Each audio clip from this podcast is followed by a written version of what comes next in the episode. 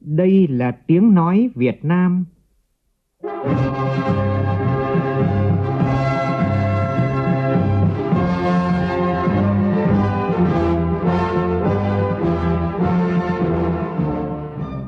là tiếng nói Việt Nam,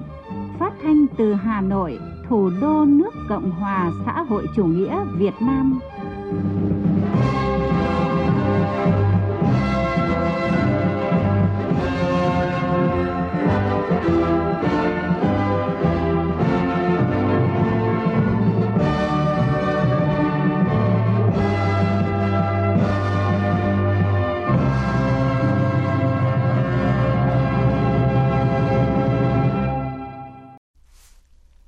Kính chào quý vị và các bạn. Mời quý vị và các bạn nghe chương trình Thời sự trưa của Đài Tiếng Nói Việt Nam. Chương trình có những nội dung chính sau đây.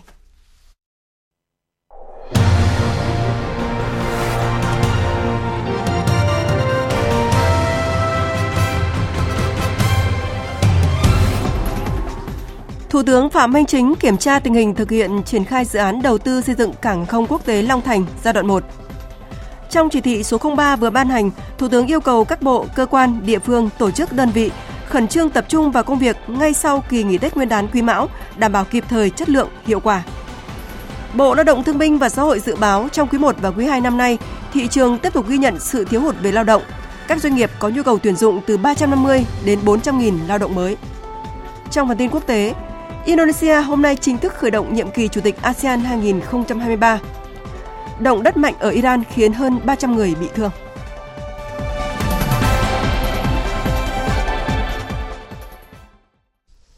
Bây giờ là nội dung chi tiết. Các bộ, cơ quan, địa phương, tổ chức, đơn vị sau kỳ nghỉ Tết phải khẩn trương tập trung ngay vào công việc, đảm bảo kịp thời, chất lượng, hiệu quả, không để chậm trễ, ảnh hưởng đến sản xuất, kinh doanh, các hoạt động kinh tế xã hội – đây là yêu cầu của Thủ tướng Phạm Minh Chính khi ban hành chỉ thị số 03 về việc đôn đốc thực hiện nhiệm vụ trọng tâm sau kỳ nghỉ Tết Nguyên đán Quý Mão. Thủ tướng giao nhiệm vụ cụ thể cho từng bộ ngành, trong đó đề nghị tập trung giải quyết các khó khăn vướng mắc trong triển khai các dự án trọng điểm ngành giao thông vận tải, đẩy nhanh tiến độ các công trình hạ tầng giao thông quan trọng, trọng điểm quốc gia, tập trung triển khai có hiệu quả các nhiệm vụ tài chính, ngân sách nhà nước năm 2023 quản lý chặt chẽ các nguồn thu, đảm bảo thu đúng, thu đủ, thu kịp thời, triệt đề tiết kiệm chi, nhất là chi thường xuyên. Ngân hàng Nhà nước Việt Nam chủ động theo dõi sát tình hình, tiếp tục điều hành chính sách tiền tệ chắc chắn, chủ động, linh hoạt, hiệu quả, phối hợp chặt chẽ, hài hòa với chính sách tài khóa và các chính sách khác để giữ vững ổn định kinh tế vĩ mô, kiểm soát lạm phát, thúc đẩy tăng trưởng và đảm bảo các cân đối lớn của nền kinh tế, chú trọng bảo đảm thanh khoản, an toàn hệ thống các tổ chức tín dụng, bảo đảm tăng trưởng tín dụng hợp lý, hướng nguồn vốn tín dụng vào các động lực tăng trưởng, phát triển sản xuất, kinh doanh, các lĩnh vực ưu tiên, ra soát có biện pháp phù hợp tháo gỡ khó khăn về tín dụng bất động sản đối với cả doanh nghiệp bất động sản và người mua. Bộ Xây dựng chủ trì phối hợp với các bộ, cơ quan, địa phương tiếp tục tập trung tháo gỡ khó khăn cho thị trường bất động sản. Bộ Nông nghiệp và Phát triển Nông thôn theo dõi sát diễn biến thời tiết, chỉ đạo hướng dẫn các địa phương có phương án sản xuất phù hợp, bảo đảm nước tưới và vật tư đầu vào, hoàn thành kế hoạch sản xuất vụ lúa đông xuân, tăng cường chăm sóc có hiệu quả rau màu vụ xuân hè và phòng chống dịch bệnh trên vật nuôi, nhất là trên đàn gia súc gia cầm.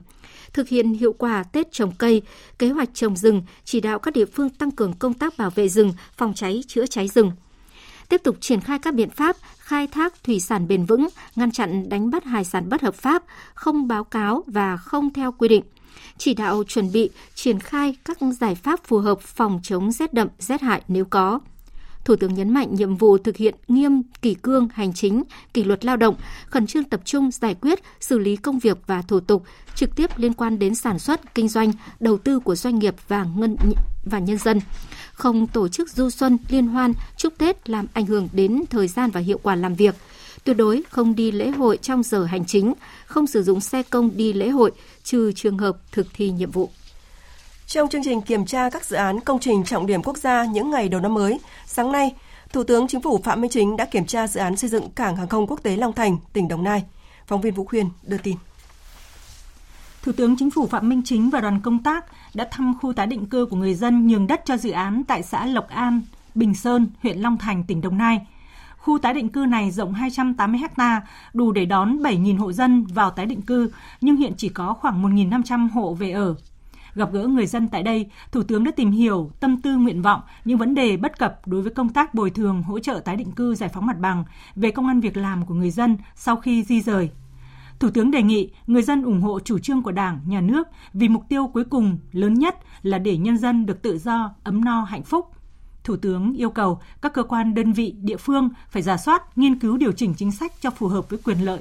quyền lợi ích hợp pháp chính đáng của người dân, làm sao để hài hòa giữa lợi ích của nhà nước, người dân và doanh nghiệp.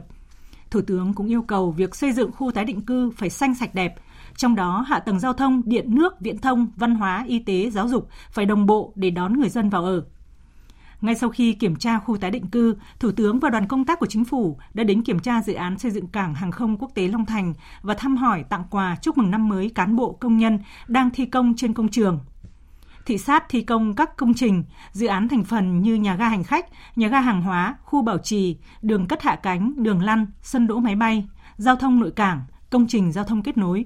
Thủ tướng Phạm Minh Chính yêu cầu các bộ ngành địa phương, chủ đầu tư phải đẩy nhanh tiến độ, cùng với việc triển khai các hạng mục cảng hàng không cần phải tiến hành song song các công trình hạ tầng kết nối. Tinh thần là đã nói phải làm, đã cam kết phải thực hiện, thực hiện phải có hiệu quả, có thể đo đếm được. Sau khi kiểm tra thực tế, Thủ tướng đã có cuộc làm việc với các bộ ngành địa phương, ban quản lý các dự án, các nhà thầu triển khai dự án cảng hàng không quốc tế Long Thành, yêu cầu các bộ ngành địa phương, đơn vị liên quan phải tiếp tục tìm nguyên nhân chủ quan, khách quan, đưa ra đề xuất giải pháp, nhất là giải pháp mang tính đột phá để thúc đẩy dự án. Nhân dịp đầu xuân mới Quý Mão, bà Trương Thị Mai, Ủy viên Bộ Chính trị, Bí thư Trung ương Đảng, trưởng ban tổ chức Trung ương đã đến thăm chúc mừng năm mới Trung ương Hội người cao tuổi Việt Nam. Tin của phóng viên Huy Nam. Ông Nguyễn Thanh Bình, Chủ tịch Hội người cao tuổi Việt Nam cho biết, hiện cả nước có trên 12 triệu người cao tuổi. Những năm qua, hội đã luôn tập trung vận động nguồn lực chăm lo cho người cao tuổi, nhất là người cao tuổi có công, có hoàn cảnh khó khăn. Việc chăm lo đời sống vật chất tinh thần cho người cao tuổi đã tạo không khí phấn khởi là động lực thúc đẩy phong trào của hội ngày càng phát triển, thiết thực, động viên người cao tuổi sống vui, khỏe, có ích. Trong thời gian vừa qua, hội người cao tuổi các cấp ngày càng phát triển vững mạnh về tổ chức, đã và đang có nhiều đóng góp quan trọng. À, đúng như lời bác Hồ đã nói, tuổi cao, ý chí càng cao, người cao tuổi nước ta thực sự là vốn quý của dân tộc,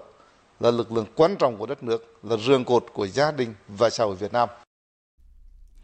Phát biểu tại buổi gặp mặt, bà Trương Thị Mai biểu dương đánh giá cao những kết quả mà cán bộ, hội viên người cao tuổi và hội người cao tuổi các cấp đạt được trong năm qua, khẳng định người cao tuổi là lực lượng chính trị rất quan trọng của đất nước, đội ngũ cán bộ, hội viên có kinh nghiệm, uy tín, năng động, sáng tạo đồng thời đề nghị Trung ương Hội và Hội người cao tuổi các cấp tiếp tục đẩy mạnh phong trào tuổi cao gương sáng, phát huy thành tích đạt được, tiếp tục đóng góp vào sự phát triển của đất nước, của địa phương. Theo Bộ Lao động Thương binh và Xã hội, dự báo trong quý 1 và quý 2 năm nay, thị trường tiếp tục ghi nhận sự thiếu hụt về lao động, tuy nhiên mức độ không nhiều và chủ yếu rơi vào những ngành nghề thâm dụng lao động. Cùng với đó, các doanh nghiệp sử dụng lao động chất lượng cao, lao động có tay nghề lại cần tuyển mới khoảng từ 350 đến 400 nghìn lao động. Phóng viên Hà Nam thông tin. Dự báo của Bộ Lao động Thương binh và Xã hội cho biết tình trạng thiếu hụt lao động trong quý 1 và quý 2 năm nay chủ yếu diễn ra ở những ngành nghề thâm dụng lao động như dệt may, da giày, túi sách và một số ngành nghề có tính chất xuất khẩu và chủ yếu là ở doanh nghiệp FDI. Còn doanh nghiệp dân doanh và khu vực nhà nước sẽ không thiếu lao động. Hiện nay về cơ bản, thị trường lao động cả nước tương đối ổn định cả về quy mô và chất lượng. Tình trạng thiếu hụt lao động chỉ là cục bộ, Do đó, việc điều tiết cung cầu lao động cho phù hợp là vấn đề quan trọng lúc này. Các doanh nghiệp cần triển khai các giải pháp để giữ chân và thu hút người lao động. Cùng với đó là bài toán về đào tạo và đào tạo lại lực lượng lao động, đặc biệt là đào tạo đội ngũ nhân lực có chất lượng cao, những lao động có khả năng tay nghề để đáp ứng nhu cầu ngày càng cao của doanh nghiệp. Bộ trưởng Bộ Lao động Thương binh và Xã hội Đào Ngọc Dung khẳng định, chuyển đổi cơ cấu lao động, chuyển đổi xanh, chuyển đổi số phải dựa trên nền tảng có một lực lượng lao động tốt, có nguồn nhân lực lao động ổn định, phát triển và bền vững. Để chuyển đổi số, chuyển đổi xanh thì đi liền với nó là phải chuyển đổi nhân lực. Và chuyển đổi nhân lực phải đi trước một bước, mở đường. Và muốn như vậy chúng ta đi liền với đào tạo đại trà thì phải coi trọng hai cái lực lượng tập trung chú trọng. Là đào tạo đại học và đào tạo nghề. Để hình thành một cái lực lượng lao động chất lượng cao. Một lực lượng lao động có kỹ năng. Và khi đó thì mới có thể nói rằng là việc làm thỏa đáng và việc làm chất lượng cao, việc làm có thu nhập cao và chúng ta mới có thể tham gia vào thị trường toàn cầu trong vấn đề lao động được. Và khi đó chúng ta mới thực sự có một cái thị trường lao động linh hoạt, ổn định, đồng bộ, hiện đại và bền vững được. Cục Thuế thành phố Hà Nội cho biết năm 2022 vừa qua, tổng thu ngân sách trên địa bàn thành phố ước được nguyện trên 303.000 tỷ đồng, cao hơn dự toán 8% và tăng 2,4% so với cùng kỳ năm 2021. Đây là năm đầu tiên thu ngân sách nội địa của Hà Nội vượt mốc 300.000 tỷ đồng. Phóng viên Nguyên Nhung thông tin chi tiết. Với 5 giải pháp trọng tâm đã đưa thu ngân sách thành phố Hà Nội cao hơn dự toán, trong đó phải kể tới công tác siết chặt các hoạt động quản lý thuế như chống thất thu, cưỡng chế thu hồi nợ thuế. Bên cạnh đó, nổi bật là tích cực tháo gỡ khó khăn cho người nộp thuế, chú trọng thanh kiểm tra các chuyên đề như chuyển nhượng nhà đất, thương mại điện tử, doanh nghiệp âm lỗ nhiều năm. Hà Nội đã hỗ trợ triển khai nhanh chóng chính sách giảm 30% thuế thu nhập doanh nghiệp, giảm 2% thuế VAT, gia hạn nộp thuế và tiền thuê đất – Cụ thể năm 2022, Cục Thuế Hà Nội triển khai các chính sách miễn giảm gia hạn nộp thuế, tiền thuê đất cho trên 119.400 lượt người nộp thuế với tổng số tiền trên 30.400 tỷ đồng đã giúp doanh nghiệp phục hồi nhanh chóng, từ đó đóng góp vào ngân sách nhà nước. Ông Nguyễn Hữu Hùng, Phó cục trưởng Cục Thuế thành phố Hà Nội cho biết: Đây là những cái chính sách hỗ trợ trực tiếp cho cộng đồng doanh nghiệp để giúp cho doanh nghiệp à, có cái dòng tiền để tiếp tục đầu tư và vượt qua cái giai đoạn khó khăn à, kết quả thì chúng tôi cũng đã hỗ trợ được à, trên 90.000 lượt người nộp thuế. Đó là sự nỗ lực cố gắng của bản thân cộng đồng doanh nghiệp người nộp thuế. Họ đã vượt qua mọi khó khăn thách thức, à, thích nghi với cái điều kiện mới để mà duy trì phát triển hoạt động sản xuất kinh doanh. Năm 2023, Cục Thuế thành phố Hà Nội xác định tiếp tục giả soát những doanh nghiệp có dấu hiệu rủi ro cao, có dư địa khai thác tăng thu lớn như thương mại điện tử, giao dịch liên kết, chuyển nhượng bất động sản. Thưa quý vị, thưa các bạn, Yên Bái là tỉnh đầu tiên trong cả nước đưa chỉ số hạnh phúc của người dân vào chủ đề Đại hội Đảng bộ tỉnh. Tuy là khái niệm khá trừu tượng, khó có thể lượng hóa, nhưng Yên Bái đã vừa làm vừa điều chỉnh các tiêu chí cũng như cách làm. Kết quả là mới 2 năm đầu triển khai, chỉ số hạnh phúc của người dân đã tăng vượt kế hoạch đề ra. Phóng viên Đài tiếng nói Việt Nam thường trú tại khu vực Tây Bắc có cuộc trao đổi với bà Vũ Thị Hiền Hạnh, Phó Chủ tịch Ủy ban dân tỉnh Yên Bái về nội dung này. Mời quý vị và các bạn cùng nghe. Vâng à, thưa bà, xin bà cho biết là qua hơn 2 năm triển khai thực hiện nghị quyết thì cái chỉ số hạnh phúc của người dân ở trong tỉnh đã có sự thay đổi như thế nào ạ? À, tại Đại hội Đảng bộ tỉnh Yên Bái lần thứ 19 thì à, Yên Bái đã đưa chỉ số hạnh phúc vào nghị quyết đại hội. Mục tiêu là nâng cao chỉ số hạnh phúc của người dân qua các năm, phấn đấu đến hết nhiệm kỳ tăng chỉ số hạnh phúc lên 15%. Đây là một chỉ tiêu mang tính đặc trưng riêng có của tỉnh Yên Bái chúng tôi nhằm xác định mức độ hài lòng của người dân Yên Bái trên 3 tiêu chí chính. Sự hài lòng về cuộc sống thì nó gồm các yếu tố liên quan đến điều kiện sống, việc làm, thu nhập, quan hệ gia đình, quan hệ xã hội, quan hệ với chính quyền vân vân. Sự hài lòng về môi trường sống thì gồm sự quan tâm của chính quyền trong xây dựng cảnh quan đô thị làng xã, giữ gìn môi trường sinh thái, việc bảo vệ môi trường nước và xử lý nước thải, rác thải, việc bảo vệ rừng và môi trường cây xanh, vân vân. Và tiêu chí thứ ba đó là đánh giá về tuổi thọ trung bình và số năm sống khỏe của người dân. Qua hơn 2 năm triển khai thực hiện nghị quyết thì à, kết thúc năm 2022, kết quả khảo sát đánh giá sự hài lòng của người dân trên địa bàn tỉnh thì chỉ số hạnh phúc của người dân là 62,57%, tức là đạt mức thứ hai. Khá hạnh phúc vượt trên 1,3% so với chỉ tiêu kế hoạch mà chúng tôi đề ra trong năm và có thể khẳng định chỉ số hạnh phúc đã thực sự trở thành động lực, nền tảng tinh thần rất là quan trọng, thể hiện quyết tâm cao độ của cả hệ thống chính trị từ tỉnh đến cơ sở vì cái mục tiêu tất cả vì hạnh phúc của nhân dân. Vâng thưa bà, như vậy rất là mừng là mới trong 2 năm đầu triển khai nhưng mà thì số hạnh phúc mình đưa ra đã thực hiện vượt kế hoạch. Chúng tôi rất muốn biết là tỉnh đã có những cách làm như thế nào để đạt được các kết quả như vậy ạ? Ngay trong những năm đầu tiên của nhiệm kỳ thì à, tỉnh chúng tôi đã kịp thời ban hành rất nhiều nghị quyết, đề án chính sách riêng có của địa phương và tương đối toàn diện, phủ kín trên tất cả các cái lĩnh vực kinh tế, văn hóa, xã hội, môi trường vân vân. Đặc biệt là đã quan tâm bố trí nguồn lực và ban hành các cái chính sách cho phát triển kinh tế xã hội vùng cao, vùng đồng bào dân tộc thiểu số, huy động sự vào cuộc của cả hệ thống chính trị, sự đồng thuận của nhân dân các dân tộc trong tỉnh để quyết tâm phấn đấu xây dựng cuộc sống ngày càng hạnh phúc hơn và cũng trong năm 2022 thì à, chúng tôi đã xem xét lại việc giao nhiệm vụ điều tra xác định chỉ số hạnh phúc của người dân Yên Bái cho Cục Thống kê tỉnh để triển khai thực hiện và Cục Thống kê tỉnh triển khai hết sức bài bản khoa học trên phạm vi toàn tỉnh. Phương pháp điều tra đánh giá chỉ số hạnh phúc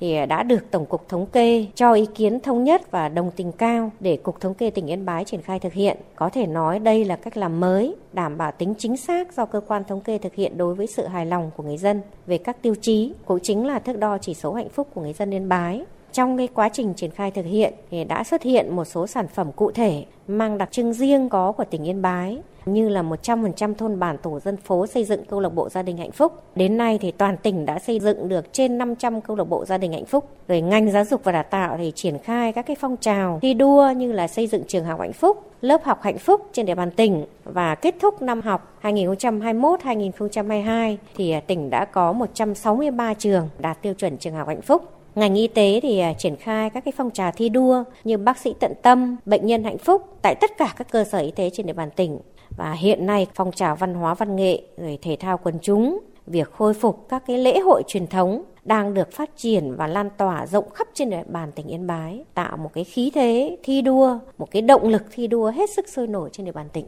Dạ vâng. Bước sang năm mới 2023 là cái năm bản lề thực hiện nghị quyết thì ờ, tỉnh Yên Bái xác định mục tiêu và các giải pháp trọng tâm như thế nào ạ nhằm nâng cao hơn nữa chỉ số hạnh phúc của nhân dân trong nửa cuối nhiệm kỳ 2022-2025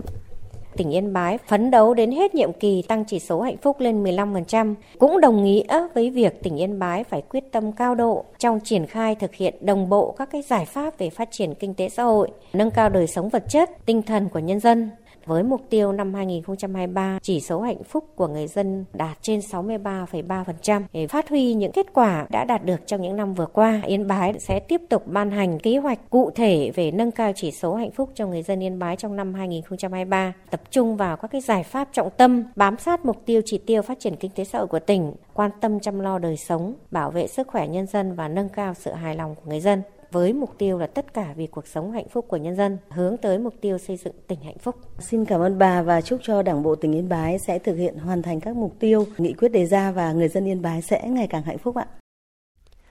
Phóng viên Đài Tiếng Nói Việt Nam vừa phỏng vấn bà Vũ Thị Hiền Hạnh, Phó Chủ tịch Ủy ban dân tỉnh Yên Bái về kết quả sau 2 năm đưa chỉ số hạnh phúc vào nghị quyết Đại hội Đảng bộ tỉnh. Chương trình tiếp tục với những nội dung đáng chú ý khác. Lễ hội khai hạ đầu xuân tại đình làng Thượng Sơn, phường Quảng Long, thị xã Ba Đồn, tỉnh Quảng Trị được tổ chức từ mùng 7 tháng Giêng hàng năm, nổi tiếng hai bờ Bắc Nam sông danh từ thời Trịnh Nguyễn Phan Tranh. Phản ánh của phóng viên Thành Hiếu.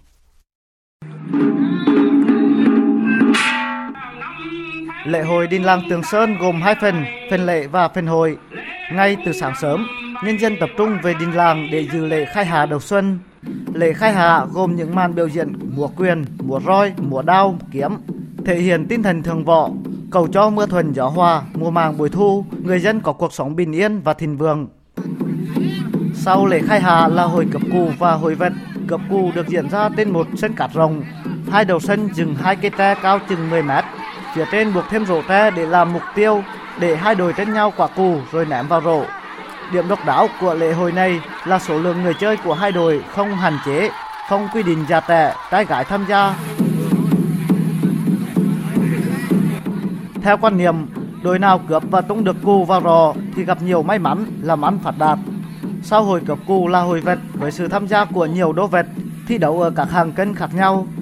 Thông qua hội vật, địa phương tuyển chọn các đô vật xuất sắc tham gia hội vật truyền thống của thị xã được tổ chức vào mùng 10 tháng Giêng hàng năm.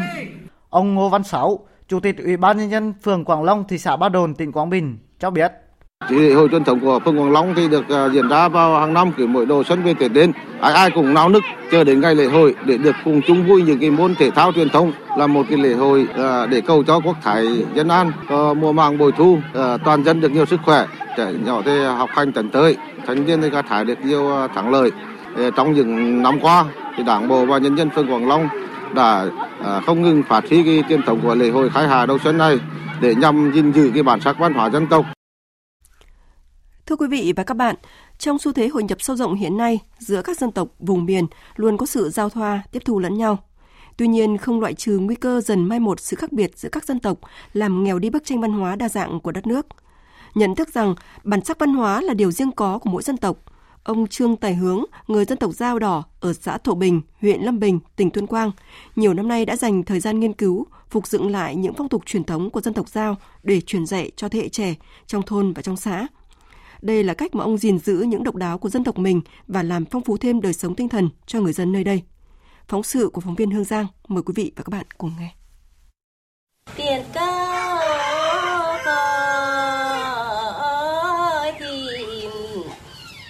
Trong căn nhà gỗ lập lá cọ của ông Trương Tài Hướng, bên bếp lửa bập bùng, tiếng báo dung của các bà các chị ngân nga gọi mùa xuân về. Dưới sự hướng dẫn của ông Hướng, chị Lý Thị Loan và Trương Thị Hoa say sưa luyện tập để chuẩn bị cho dịp hội xuân sắp tới. Trước thì tôi cũng không biết hát nhưng mà ông hưu về ông cũng dạy à, ông lại tự tập này học làm thầy này lại bảo các cháu theo này xong rồi lễ hội cũng đi hát báo dung này tôi rất yêu dạ bản sắc dân tộc dao đỏ của mình phong tục ngày xưa vẫn có chẳng qua thì bây giờ thì hiện nay thì mình ờ, không ai ờ, học thì người ta cũng không biết mấy ừ. thì bây giờ ông về thì ông lại khơi lại thì bây giờ con cháu thì lại bây giờ biết hơn Hát báo dung là một báu vật văn hóa của dân tộc Giao nói chung và người dân xã Thổ Bình, huyện Lâm Bình, tỉnh Tuyên Quang nói riêng. Những bài báo dung với nhiều nội dung từ tâm tư của đôi trai gái yêu nhau đến lịch sử người Giao Hạ Sơn tìm cuộc sống mới. Với nét đặc sắc riêng có, báo dung đã được công nhận là di sản quốc gia. Ngày nay, số người biết hát báo sung ở Lâm Bình chủ yếu là người lớn tuổi, nên các làn điệu dân ca đang dần bị mai một. Với mong muốn lưu giữ truyền thống, ông Trương Tài Hướng cất công tìm lại những bài báo dung lưu lạc trong dân gian. Ông đến tận nhà nghệ nhân xin chép lại những làn điệu cổ. Trên cơ sở đó, nghiên cứu đặt lời mới gần gũi hơn với lớp trẻ, rồi mở câu lạc bộ báo dung miễn phí cho người dân ngay tại thôn xóm. Bà Lý Thị Lan, người dân xã Thổ Bình chia sẻ, không chỉ say xưa với báo dung, ông Trương Tài Hướng còn mở lớp dạy chữ nôm giao, dạy theo thùa để ngày càng có nhiều người đồng bào biết về cội nguồn dân tộc mình.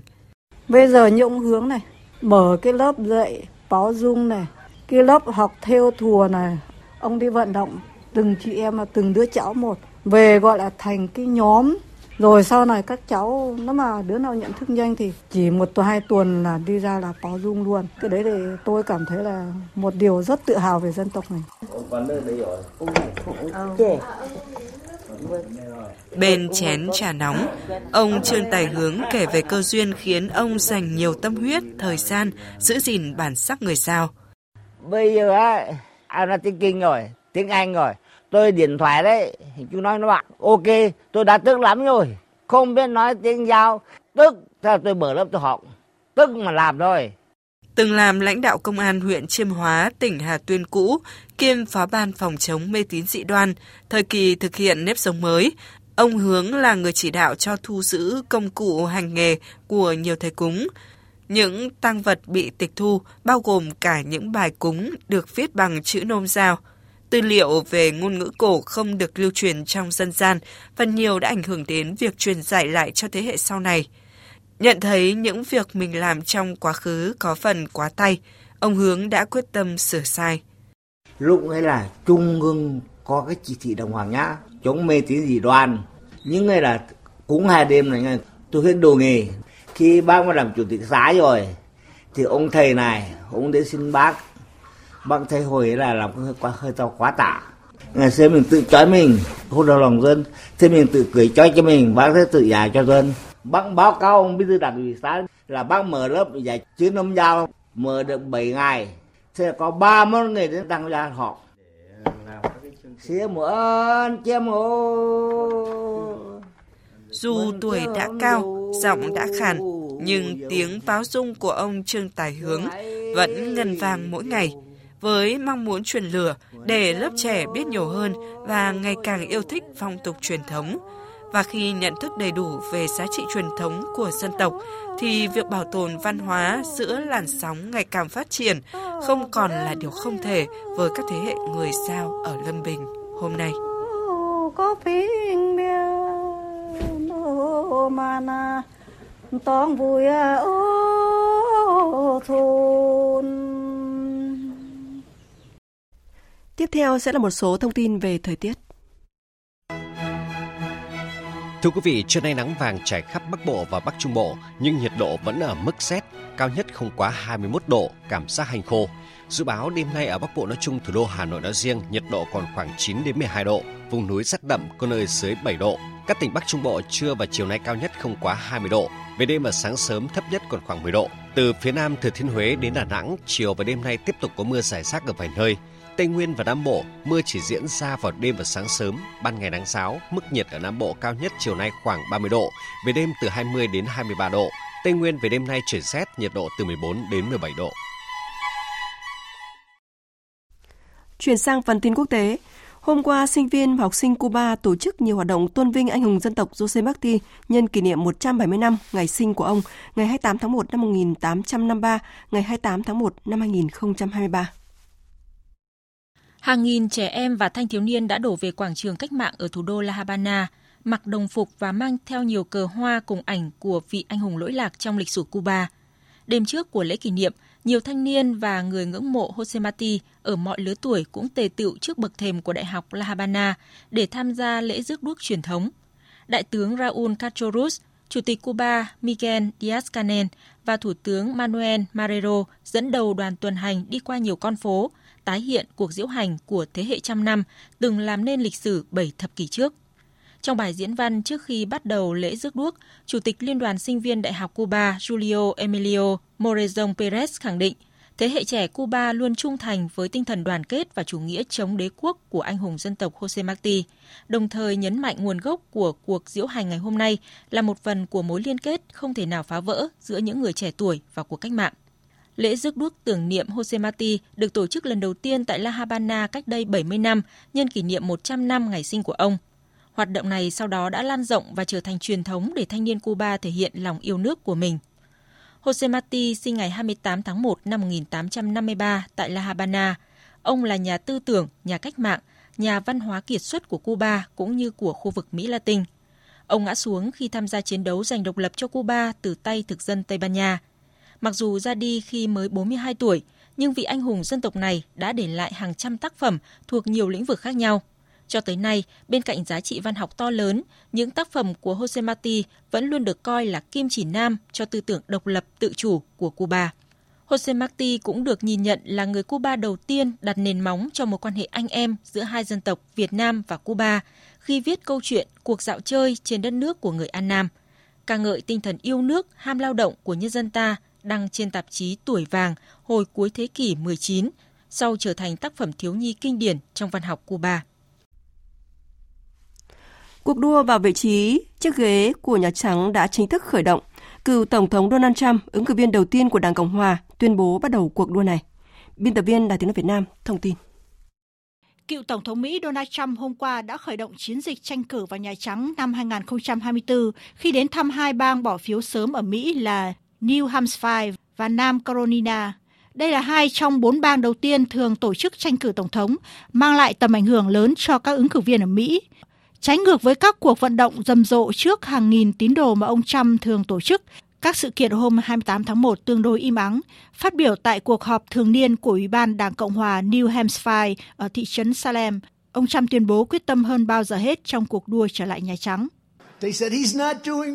Giờ đây tôi đang giận dữ và quyết tâm hơn bao giờ hết. Cơn giận của tôi đang lớn dần, mức độ cam kết để khẳng định quyết tâm trong chiến dịch vận động tranh cử Tổng thống Mỹ năm 2024 của tôi, vì thế cũng lớn hơn bao giờ hết.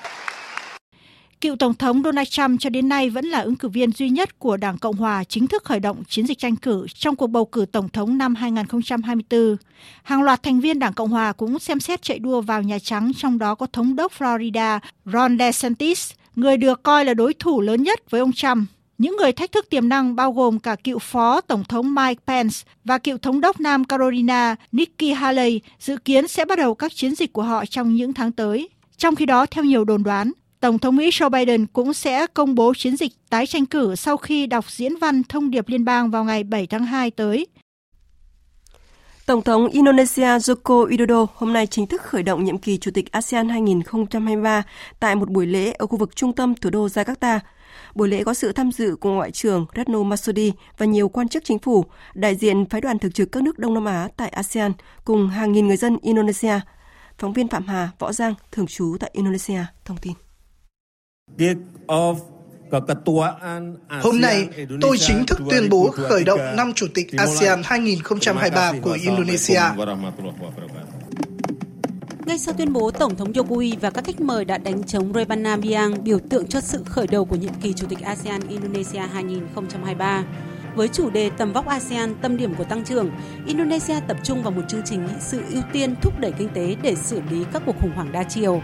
Cùng với tình hình dịch COVID-19 đang được cải thiện, Indonesia lạc quan có thể tổ chức hội nghị cấp cao ASEAN dự kiến diễn ra vào tháng 5 năm 2023 và tháng 9 năm 2023. Indonesia hy vọng rằng các ưu tiên và kết quả tổng thể của nhiệm kỳ chủ tịch năm 2023 cũng giúp thúc đẩy việc triển khai tầm nhìn ASEAN về Ấn Độ Dương-Thái Bình Dương. Phát biểu tại sự kiện, Tổng thống Jokowi nhấn mạnh. Kita telah menjalankan Indonesia đã có một năm chủ tịch G20 thành công và năm nay đảm nhiệm chức chủ tịch ASEAN giữa bối cảnh toàn cầu đang có nhiều khó khăn, bao gồm khủng hoảng kinh tế, năng lượng, lương thực, xung đột. Tuy nhiên, ASEAN vẫn sẽ thể hiện sự quan trọng, phù hợp với người dân, với khu vực và thế giới. ASEAN tiếp tục đóng góp cho hòa bình và ổn định ở Ấn Độ Dương, Thái Bình Dương, tiếp tục duy trì tăng trưởng kinh tế và tầm vóc ASEAN, tâm điểm của tăng trưởng. Với việc chọn chủ đề ASEAN tầm vóc, tâm điểm của tăng trưởng, Indonesia, nước chủ tịch ASEAN 2023 kỳ vọng ASEAN sẽ trở thành một khu vực hòa bình thịnh vượng và làm mỏ neo cho sự ổn định toàn cầu. Sự kiện diễn ra vào sáng Chủ nhật ngày không ô tô tại khu vực đường Sudiman và Tamrin. Tổng thống Jokowi cùng các bộ trưởng cũng sử dụng xe đạp đến khu vực lễ khai mạc năm Chủ tịch ASEAN 2023. Theo kết quả vừa được Văn phòng Tổng thống Séc công bố ông Paen đã đánh bại đối thủ ở vòng 2 bầu cử tổng thống là cựu Thủ tướng Andrei Babis với số phiếu áp đảo là 58,32% để trở thành tổng thống tiếp theo của Cộng hòa Séc. Dự kiến ông Pavel sẽ nhậm chức vào ngày 8 tháng 3 thay thế Tổng thống sắp mãn nhiệm Miros Zeman. Phóng viên Hải Đăng, thường trú tại Cộng hòa Séc, tổng hợp thông tin. Theo kết quả được công bố, tỷ lệ cử tri đi bầu trong vòng bầu cử thứ hai đã đạt mức cao kỷ lục với 70%. Báo cáo cũng cho biết số phiếu ủng hộ dành cho tân Tổng thống Pavel được ghi nhận lớn nhất ở Praha, nơi ông nhận được 76% phiếu bầu quyết định. Ông Pavel cũng giành được đa số phiếu ở các vùng Trung Bohemia, Liberec, Pardubice, Zlín, Nam Bohemia, Olomouc, vân vân. Cựu Thủ tướng Babis, người đã nhận được 42% số phiếu bầu trong vòng 2, là ứng viên tổng thống được ủng hộ ở các vùng Karovivari, Usti và Moravian Silesia. Trong vòng đầu tiên của cuộc bầu cử tổng thống Cộng hòa Séc diễn ra hai tuần trước đó, Ông Pavel đã dẫn đầu nhóm 10 ứng cử viên với 35,4% phiếu bầu, chỉ nhỉnh hơn người thứ hai là cựu Thủ tướng Babis 0,4%. Ông Babis, người đứng đầu đảng ANO đã thừa nhận thất bại trong cuộc bầu cử và mong muốn ông Pavel sẽ trở thành tổng thống vì người dân và sẽ đấu tranh cho lợi ích của Cộng hòa Séc. Trong bài phát biểu đầu tiên sau khi có kết quả kiểm phiếu, ông Pavel nhấn mạnh Tôi xin gửi lời cảm ơn đến tất cả những người đã bỏ phiếu cho tôi, cũng như những người không bỏ phiếu cho tôi. Họ đã đến các điểm bỏ phiếu và thể hiện sự tôn trọng nền dân chủ. Dù còn có nhiều ý kiến khác nhau, nhưng điều đó không có nghĩa chúng ta là kẻ thù. Dù xã hội đang bị tổn thương bởi các cuộc khủng hoảng, nhưng đây là lúc chúng ta cùng nhau giải quyết các vấn đề để hướng tới những điều tốt đẹp nhất cho tương lai của Cộng hòa Séc. Hiện ông Pavel, 61 tuổi, là cựu chủ tịch Ủy ban quân sự của NATO. Ông cũng là người ủng hộ các hoạt động hỗ trợ quân sự và nhân đạo cho Ukraine. Tân Tổng thống Pavel cũng là người kiên quyết ủng hộ việc Cộng hòa Séc trở thành thành viên của NATO và EU. Chiến thắng của ông cũng khẳng định Cộng hòa Séc sẽ ngày càng xu hướng thân phương Tây và quan điểm ngoại giao sẽ có nhiều điểm khác biệt so với các tổng thống trước đây. Xung đột giữa Palestine và Israel có nguy cơ bùng phát trở lại sau hai vụ tấn công liên tiếp tại khu vực Jerusalem, khiến ít nhất 7 người thiệt mạng. Diễn biến mới nhất tại khu vực Trung Đông, vốn tiềm ẩn nhiều nguy cơ xung đột này, đã khiến dư luận quốc tế không khỏi quan ngại. Biên tập viên Hồng Nhung tổng hợp thông tin. Chỉ trong hai ngày qua, khu vực Jerusalem liên tiếp xảy ra hai vụ tấn công nghiêm trọng, trong đó có vụ xả súng nhằm vào một thánh đường Do Thái ở Jerusalem, khiến ít nhất 7 người thiệt mạng hôm 27 tháng 1. Ngay sau vụ tấn công, lực lượng Israel đã bổ sung một tiểu đoàn đến bờ Tây. Thủ tướng Israel Benjamin Netanyahu hôm qua tuyên bố sẽ có hành động đáp trả mạnh mẽ và nhanh chóng sau hai vụ tấn công ở khu vực phía đông Jerusalem.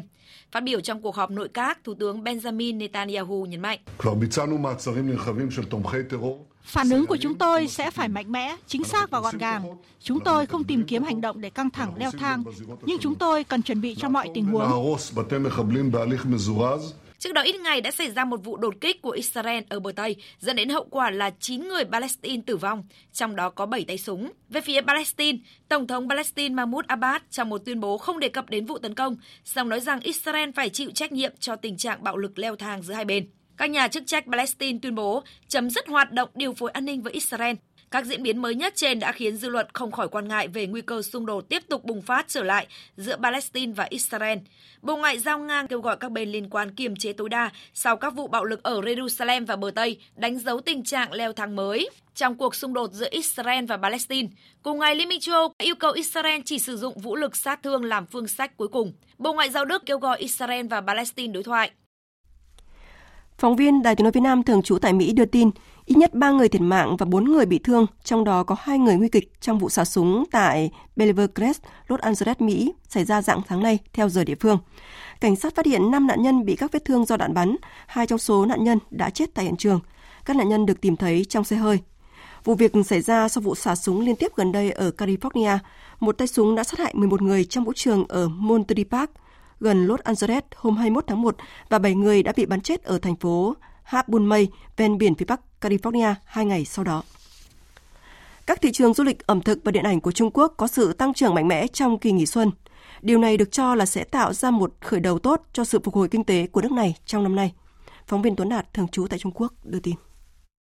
Kỳ nghỉ Tết Nguyên đán năm nay là kỳ nghỉ dài đầu tiên của Trung Quốc kể từ khi chính sách phòng chống dịch COVID-19 của nước này được gỡ bỏ. Theo số liệu do Bộ Văn hóa và Du lịch Trung Quốc công bố, trong 7 ngày nghỉ Tết, từ ngày 21 đến ngày 27 tháng 1, các chuyến du lịch trong nước đạt khoảng 308 triệu lượt, đạt hơn 375 tỷ nhân dân tệ, tương đương với 56 tỷ đô la Mỹ.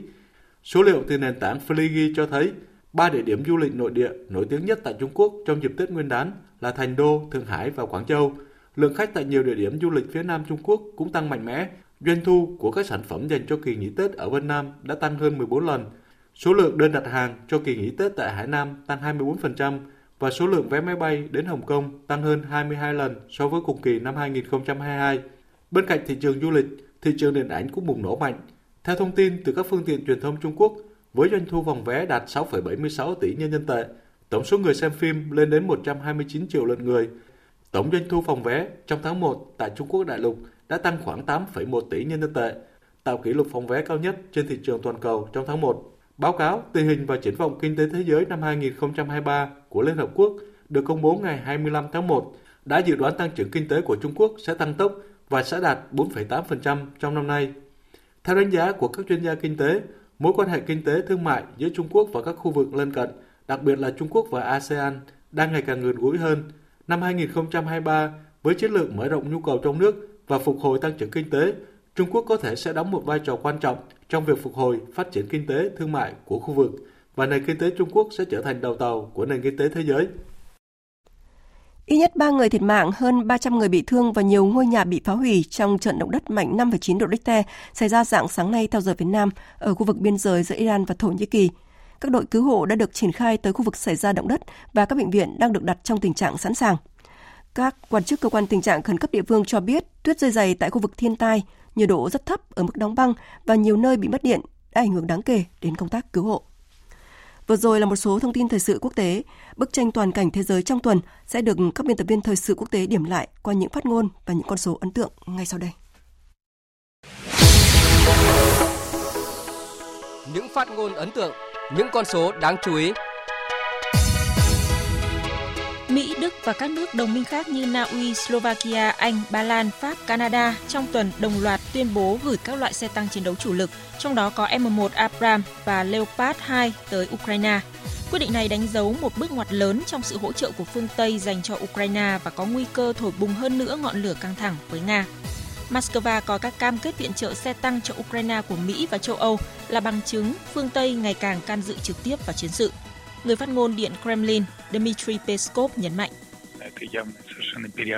Họ đã đánh giá quá cao triển vọng của việc cung cấp vũ khí cho Ukraine. Điều này sẽ gây ra hậu quả nghiêm trọng và rất tốn kém. Tất cả những điều này sẽ và chắc chắn sẽ đổ hết lên vai những người nộp thuế ở châu Âu.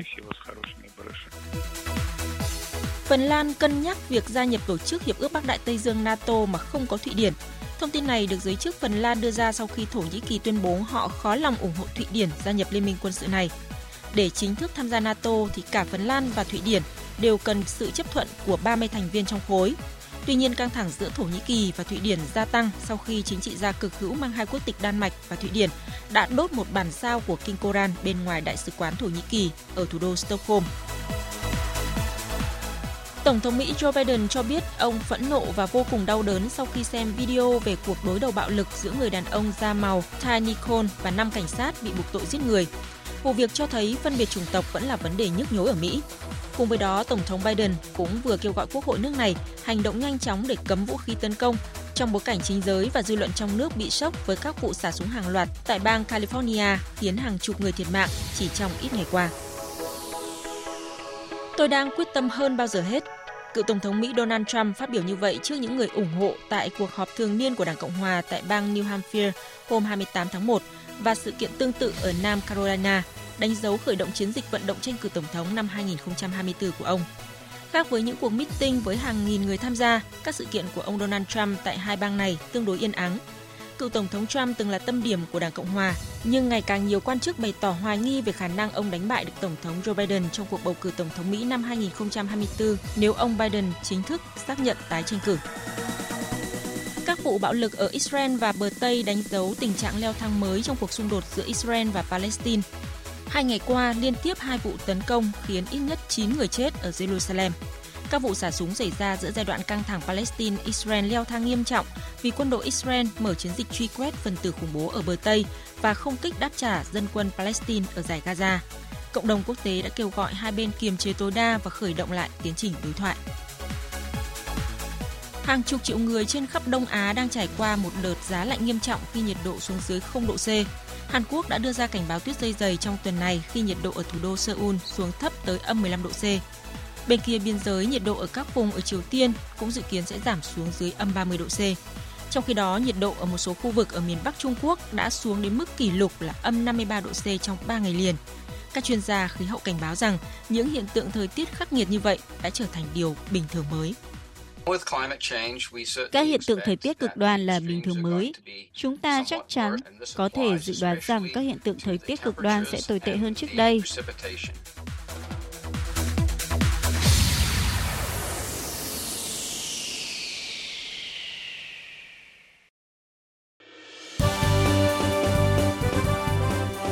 Thời sự tiếng nói Việt Nam Thông tin nhanh Bình luận sâu Tương tác đa chiều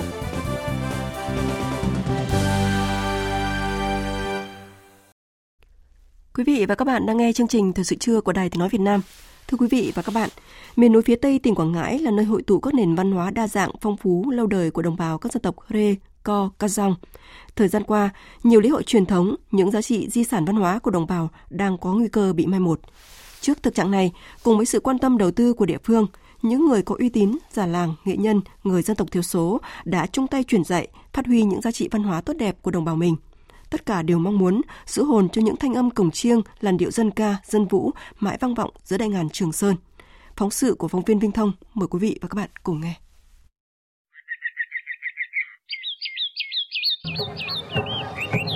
Đầu xuân mới, bà con dân tộc Hờ Re ở xã Ba Thành, huyện Ba Tơ, tỉnh Quảng Ngãi tụ họp bên nhà sàn, say sưa trong tiếng chiên ba, vỗ vinh vút, ngân nga điệu dân ca ca choi, nhấm nháp rượu cần. Trước kia, Tết của đồng bào Hờ Re kéo dài từ 1 đến 2 tháng. Tết của người Hờ Re ngày nay diễn ra trong 3 ngày, gồm ngày nấu bánh lá dông cúng ông bà Tô Tiên, ngày thứ hai là ngày ăn chính và ngày thứ ba uống rượu cần nhạc dành cho họ hàng, bà con thân thuộc. Nghệ nhân ưu tú Phạm Văn Xây ở xã Ba Thành, huyện Ba Tơ cho biết, trong ba ngày Tết, thứ thanh âm không thể thiếu đó là tiếng chiên ba. Chiên ba đã gắn bó lâu đời mật thiết với đồng bào Hờ Re trong cuộc sống hàng ngày, lễ hội, mừng lúa mới, mừng nhà mới. Ngoài chiên ba, đồng bào Hờ Re tự hào với các thanh âm đặc sắc của các loại nhạc cụ như đàn brut, kinh kala, sáo ta lía, tà vỗ, càng ra ngói, các lần điệu ta liêu ca choi. Năm 2021, nghệ thuật trình diễn chiên ba của người Hờ Re được Bộ Văn hóa, Thể thao và Du lịch công nhận di sản văn hóa phi vật thể quốc gia, tiếng chiên càng ngân vang xa hơn khi một lần diễn lên chiêng sai rất là vui vẻ và hùng hào và tâm hồn của sai là rất uh là sung sướng vì khi miền cam chiêng thì sau này á là tới bây giờ là sai mỗi lần đi thì sẽ có mấy đứa cháu mỗi lần tập đánh sai thì hướng dẫn cách đánh chiêng cho nó vang và linh hồn của chiêng bay xa hơn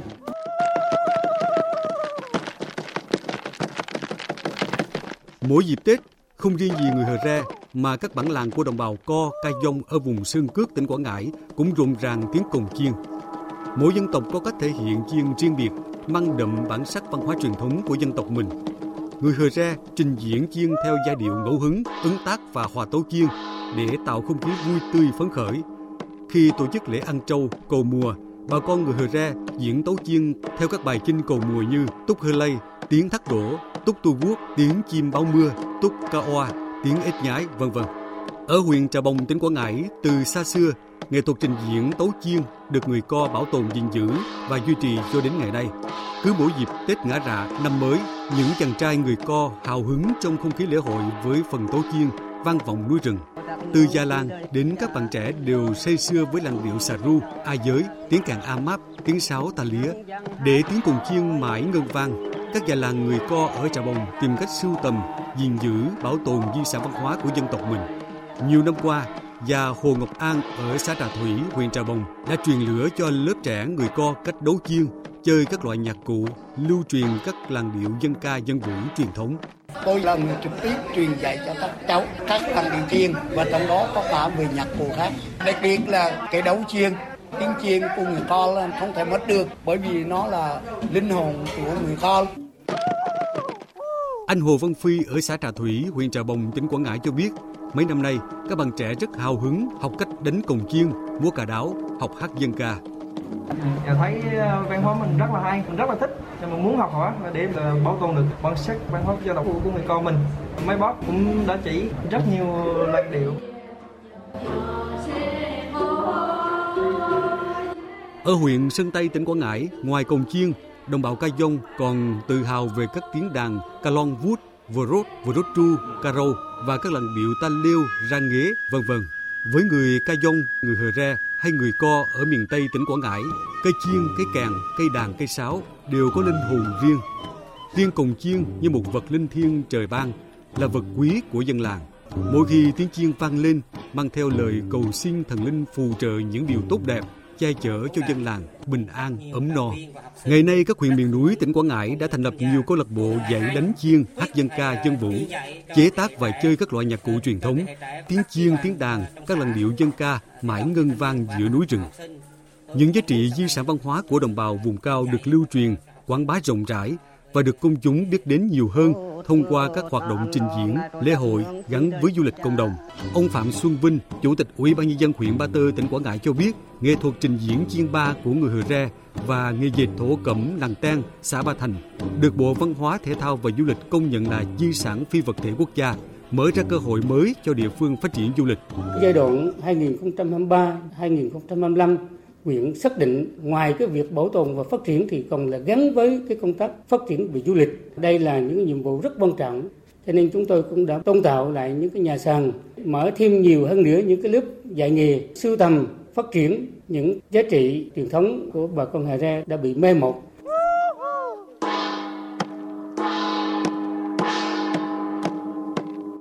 Cứ hai năm một lần, hàng trăm nghệ nhân các dân tộc Hờ Re, Co, Ca Dông ở các huyện miền núi lại tụ họp tại Liên hoan Cồng Chiên, đàn hát dân ca và Hội thi thể thao các dân tộc thiểu số tỉnh Quảng Ngãi.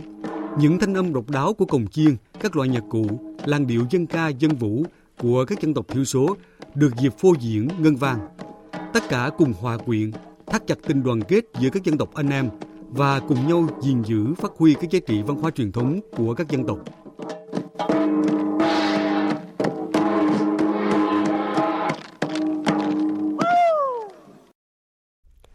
Chương trình Thời sự trưa của Đài Tiếng Nói Việt Nam sẽ tiếp tục với trang tin thể thao.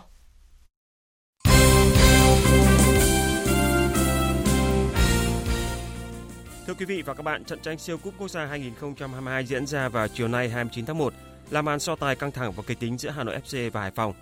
Trong khi Hà Nội FC thống trị mùa giải 2022 với cú đúp danh hiệu vô địch V-League và cúp quốc gia, thì Hải Phòng là hiện tượng của giải đấu khi đua tranh ngôi vương đến những vòng đấu cuối.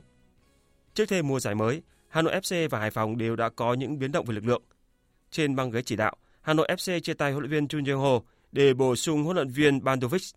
Ngoài ra, Hà Nội FC cũng đã để Đoàn Văn Hậu, Đặng Văn Tới, Tô Xích đi tìm bến đấu mới.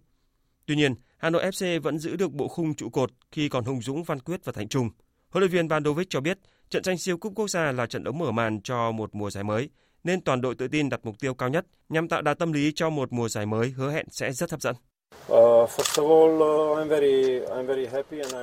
Câu lạc bộ Hà Nội vừa giành cú đúp vô địch mùa trước, nên việc chúng tôi hướng tới chức vô địch siêu cúp quốc gia là điều bình thường. Tôi chỉ có trong tay đầy đủ lực lượng từ ngày 24 tháng 1. Chúng tôi đã cố gắng dành quãng thời gian rất ngắn này để có sự chuẩn bị tốt nhất cho trận đấu sắp tới. Chúng tôi đã dành thời gian phân tích câu lạc bộ Hải Phòng từ mùa giải trước và cả ở trận đấu vừa qua. Câu lạc bộ Hà Nội có dàn cầu thủ chất lượng và tôi hài lòng với các cầu thủ mà mình đang có. Bên kia chiến tuyến, Hải Phòng vẫn được dẫn dắt bởi huấn luyện viên Chu Đình Nghiêm nhưng đã thay đổi phần lớn đội hình giành ngôi Á quân V-League mùa trước. Đội bóng đất cảng không còn có sự phục vụ của Moses, Dụng Quang Nho, Châu Ngọc Quang, Bùi Tiến Dụng và vua phá lưới Di Mario. Đánh giá về đối thủ ở trận đấu đầu tiên của mùa giải, huấn luyện viên Chu Đình Nghiêm cho rằng câu lạc bộ à, Hà Nội thì à, rất nhiều cầu thủ đóng góp cho đội tuyển. Thì à, cái thứ nhất để đóng góp cho đội tuyển mà không có thời gian để hòa nhập với cái triết lý của huấn luyện viên trưởng mới thì tất nhiên rằng cái đấy cũng là một cái bất lợi cho đội bóng Hà Nội. Nhưng mà vì các bạn biết rằng đội bóng Hà Nội thì đã, đã có cái bề dày và các bạn đã chơi với nhau rất nhiều năm thì tôi nghĩ rằng là chỉ một cái khoảng thời gian rất ngắn thì các bạn có thể hiểu được cái triết lý của huấn luyện viên trưởng thi đấu ở trên đội tuyển rất nhiều năm thì ờ, chắc chắn rằng cái đấy bù lấp được những cái khiếm khuyết là cái thời gian. Việc Hải Phòng thiếu hụt lực lượng được xem là cơ hội để Hà Nội FC hoàn tất cú ăn ba và khẳng định sự thống trị tuyệt đối trong làng bóng đá Việt Nam. Thưa quý vị, mùa giải bóng truyền 2023 cũng đang đến rất gần và lúc này các câu lạc bộ đang hoàn tất những khâu chuẩn bị của mình để chờ ngày giải đấu khởi tranh. Từ việc chuẩn bị lực lượng đến việc kiện toàn ban huấn luyện. Mới đây, câu lạc bộ Ngân hàng Công Thương đã có tân huấn luyện viên trưởng đó là cựu tuyển thủ đội tuyển bóng truyền Nam quốc gia, chủ công Nguyễn Duy Quang theo tân huấn luyện viên Nguyễn Duy Quang, khó khăn với ngân hàng công thương ở thời điểm hiện tại chính là nòng cốt đội hình chủ yếu là những vận động viên trẻ, chưa có nhiều kinh nghiệm thi đấu. Nhất là khi các đội bóng ở giải quốc nội ngày càng được nâng cao bởi trình độ chuyên môn. Dù còn nhiều khó khăn, nhưng chức vô địch U23 quốc gia 2022 vừa qua đã thực sự cho thấy sự thành công bước đầu từ công tác đào tạo trẻ của ngân hàng công thương. Chính vì vậy, họ sẽ là một nhân tố đáng được chờ đợi tại giải vô địch quốc gia năm nay. Thưa quý vị, giải quần vợt Australia mở rộng năm nay đã xác định được ngôi vô địch đơn nữ. Trận chung kết đơn nữ giải diễn ra đầy hấp dẫn giữa tay vợt người Belarus Sabalenka và đối thủ người Kazakhstan Rybakina. Dù thua 4-6 ở set 1, song Sabalenka đã phát huy bản lĩnh vù lên mạnh mẽ ở set 2 và giành chiến thắng với tỷ số 6-3. Điểm mạnh từ những cú giao bóng tiếp tục được tay vợt người Belarus thể hiện trong set 3 quyết định. Sabalenka thắng 6-4 để hoàn tất màn lộ ngược dòng kịch tính trước Rybakina. Thắng chung cuộc 2-1, Sabalenka xuất sắc đoạt ngôi hậu, Australia mở rộng 2023. Đây cũng là danh hiệu Grand Slam đầu tiên trong sự nghiệp của tay vợt người Belarus. Câu lạc bộ Inter Milan đã tạm thời leo lên vị trí thứ hai trên bảng xếp hạng giải Serie A sau chiến thắng 2-1 trước câu lạc bộ Cremonese tại vòng 20 dạng sáng nay 29 tháng 1 theo giờ Hà Nội.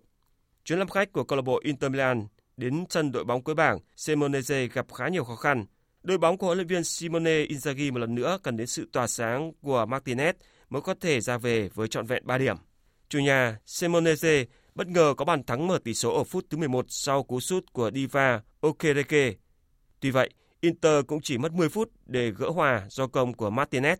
Sang hiệp 2, Martinez một lần nữa tỏa sáng để ấn định chiến thắng 2-1 cho Inter ở phút thứ 65. Câu lạc bộ Inter Milan sẽ được nghỉ ít ngày trước khi đá hai trận quan trọng trong tuần tới. Đầu tiên là gặp Atalanta tại tứ kết Coppa Italia vào sáng ngày 1 tháng 2 theo giờ Hà Nội sau đó sẽ gặp câu lạc bộ AC Milan tại vòng 21 giải Serie A vào dạng sáng mùng 6 tháng 2. Dự báo thời tiết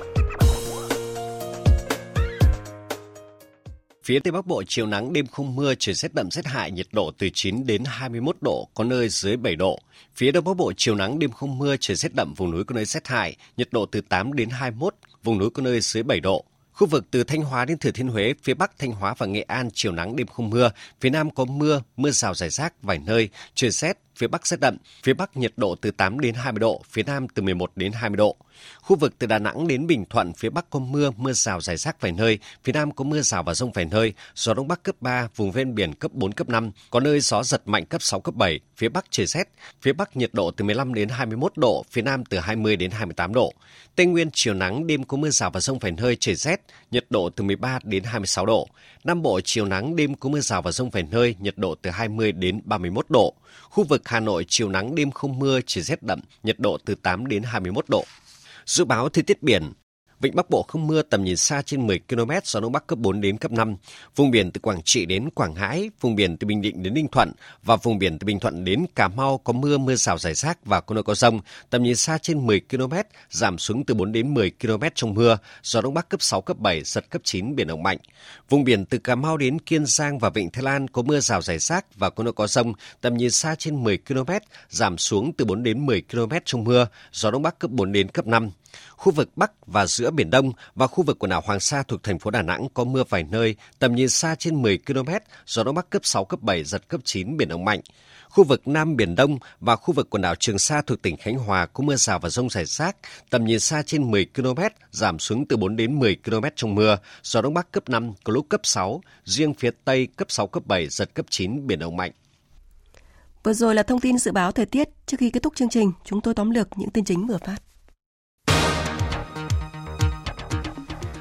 Trong chỉ thị 03 vừa ban hành về việc đôn đốc thực hiện nhiệm vụ trọng tâm sau kỳ nghỉ Tết Nguyên đán Quý Mão, Thủ tướng Phạm Minh Chính yêu cầu các bộ, cơ quan, địa phương đơn vị ngay sau kỳ nghỉ Tết khẩn trương tập trung ngay vào công việc, đảm bảo kịp thời chất lượng, hiệu quả, không để chậm trễ, ảnh hưởng đến sản xuất kinh doanh, các hoạt động kinh tế xã hội.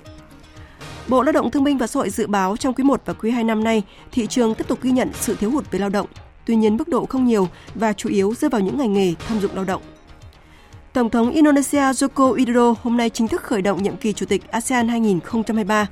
Với chủ đề ASEAN tầm vóc, tâm điểm của tăng trưởng, Indonesia tập trung vào một chương trình nghị sự ưu tiên thúc đẩy kinh tế để giải quyết các khủng hoảng đa chiều. Indonesia kỳ vọng ASEAN trở thành một khu vực hòa bình, thịnh vượng và là mỏ neo cho sự ổn định toàn cầu.